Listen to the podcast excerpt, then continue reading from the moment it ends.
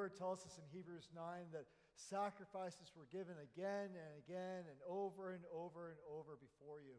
But that your Son, our Lord Jesus Christ, entered into that holy place, not offering a blood sacrifice of goats or animals, but his own precious blood, that we may be cleansed, that our consciousness might be made anew. And Lord, that we might be able to live free, new lives, reborn in Christ. And so, God, what can we possibly give to repay? Nothing, nothing at all. But Lord, we return to you this collection, this offering, and we dedicate it to you, and we pray, Lord, that you would use it to multiply and to spread the gospel of Jesus Christ in Germantown, in uh, Montgomery County, and to the ends of the earth, Lord, proclaiming your great goodness and love and faithfulness. And Lord, that you would hold back judgment for those that would come, humble ourselves, and to accept Christ as our Lord and Savior. God, we thank you this morning. And we pray that you would speak through uh, your servant and our sister Connie this morning. Speak a good word, Lord, a challenging word, a convicting word, uh, a word of truth into our lives this morning.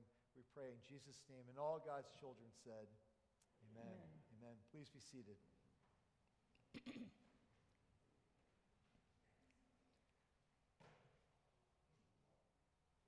Thank you. This morning, our scripture reading is coming from Psalms 42 and 43. Uh, these Psalms are part of a group that, that are scattered throughout the, the book of Psalms known as the Laments. And I oftentimes have looked at them as kind of a downer when I've been reading through Scripture. But thanks to Pastor Pete and his assignment, and I got a different perspective on the psalm as I started digging into it and, and hearing what the Holy Spirit had to say through it.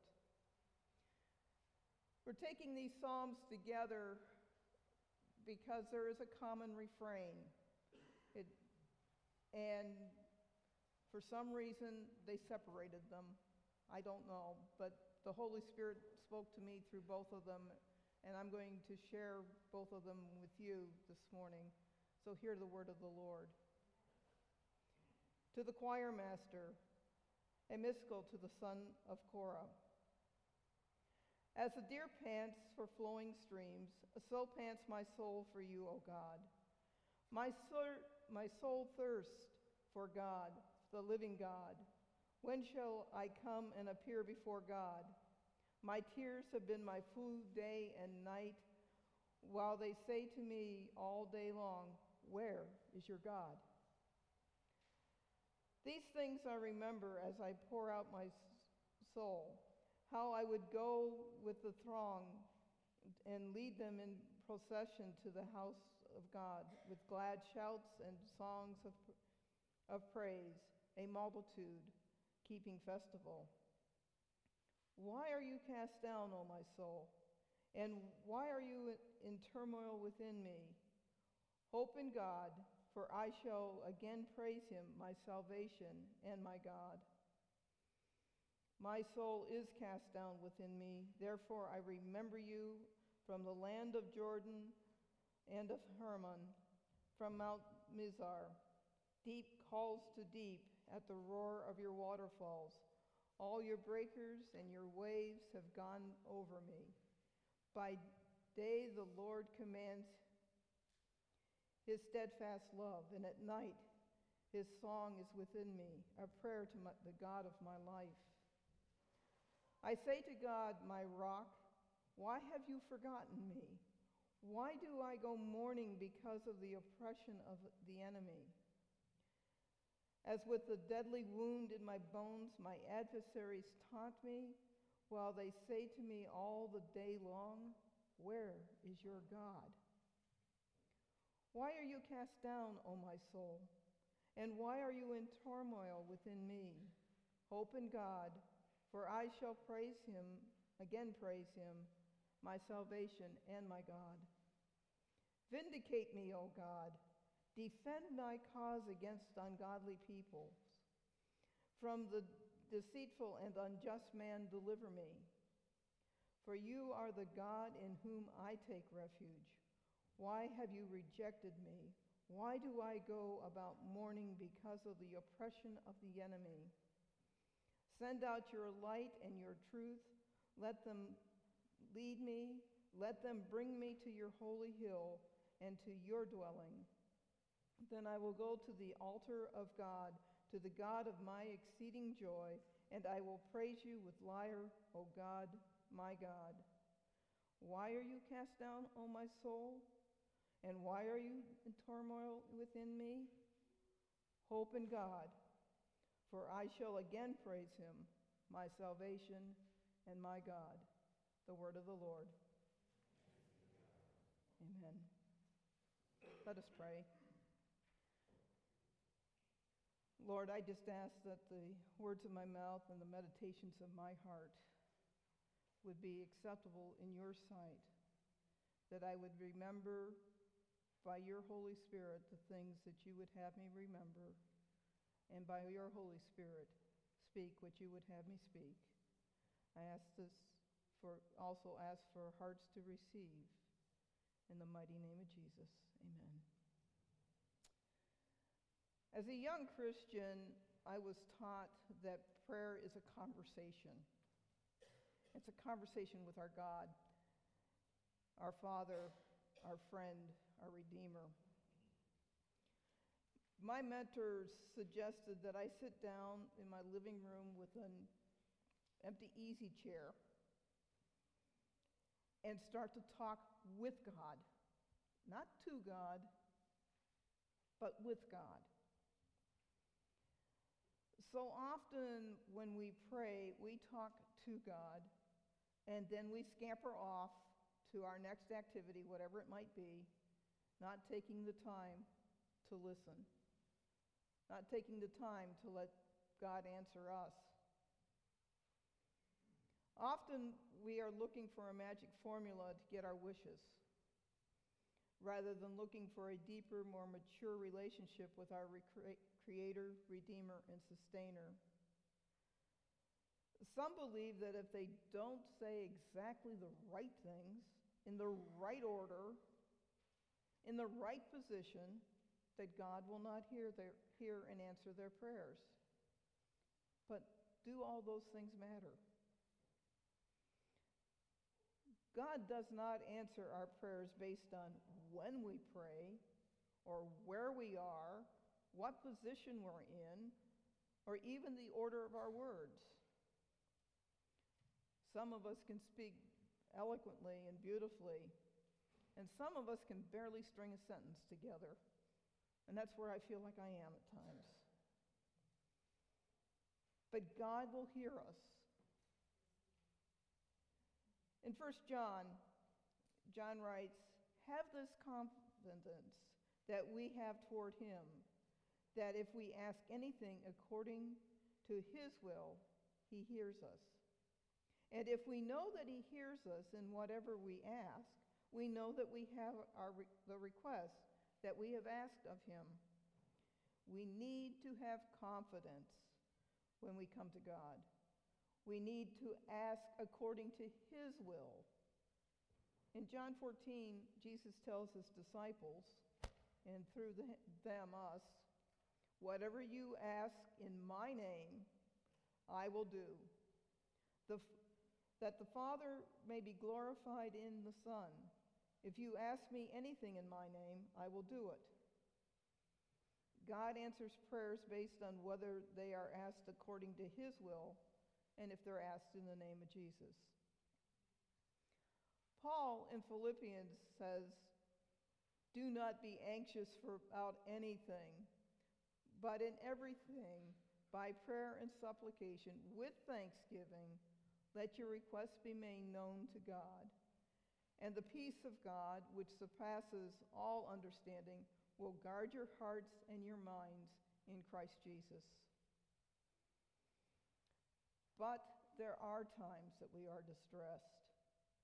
There are times in our lives that we feel that our prayers are bouncing off a brass ceiling. We find ourselves in predicaments similar to our psalmist. As the deer pants for flowing streams, so pants my soul for you, O God. My soul thirsts for God, for the living God. When shall I come and appear before God? My tears have been my food day and night, while they say to me all day long, Where is your God? Can you imagine that deer, that little deer, searching for a pool of cool water to quench her thirst?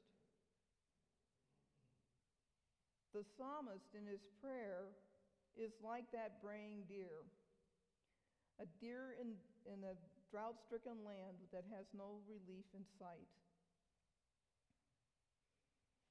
We cannot live without water. Its lack, quicker than most any other thing except for breath and air, become a desperate need.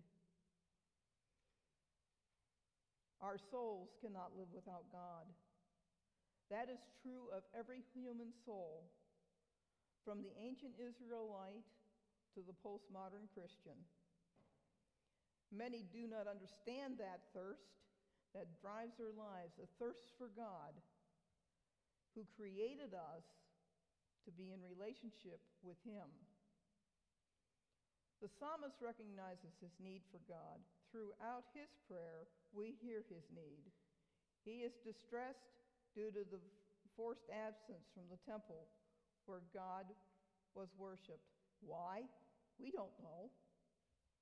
He may have been a captive in a far off land.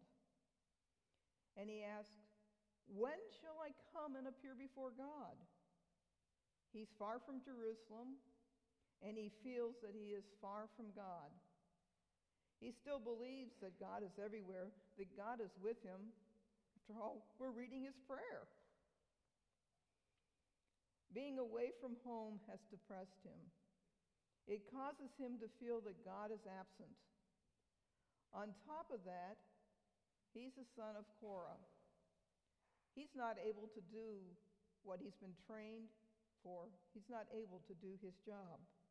He was a temple musician.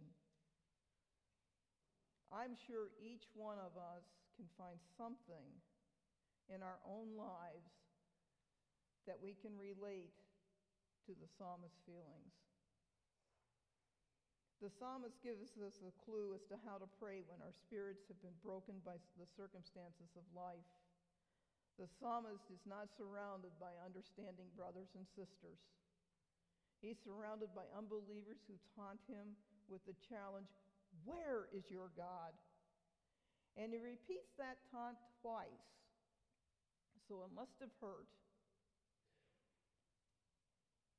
There were no true atheists in our psalmist's days. True atheism didn't arise until Greek philosophy was, was well established. So the taunt doesn't mean that God does not exist.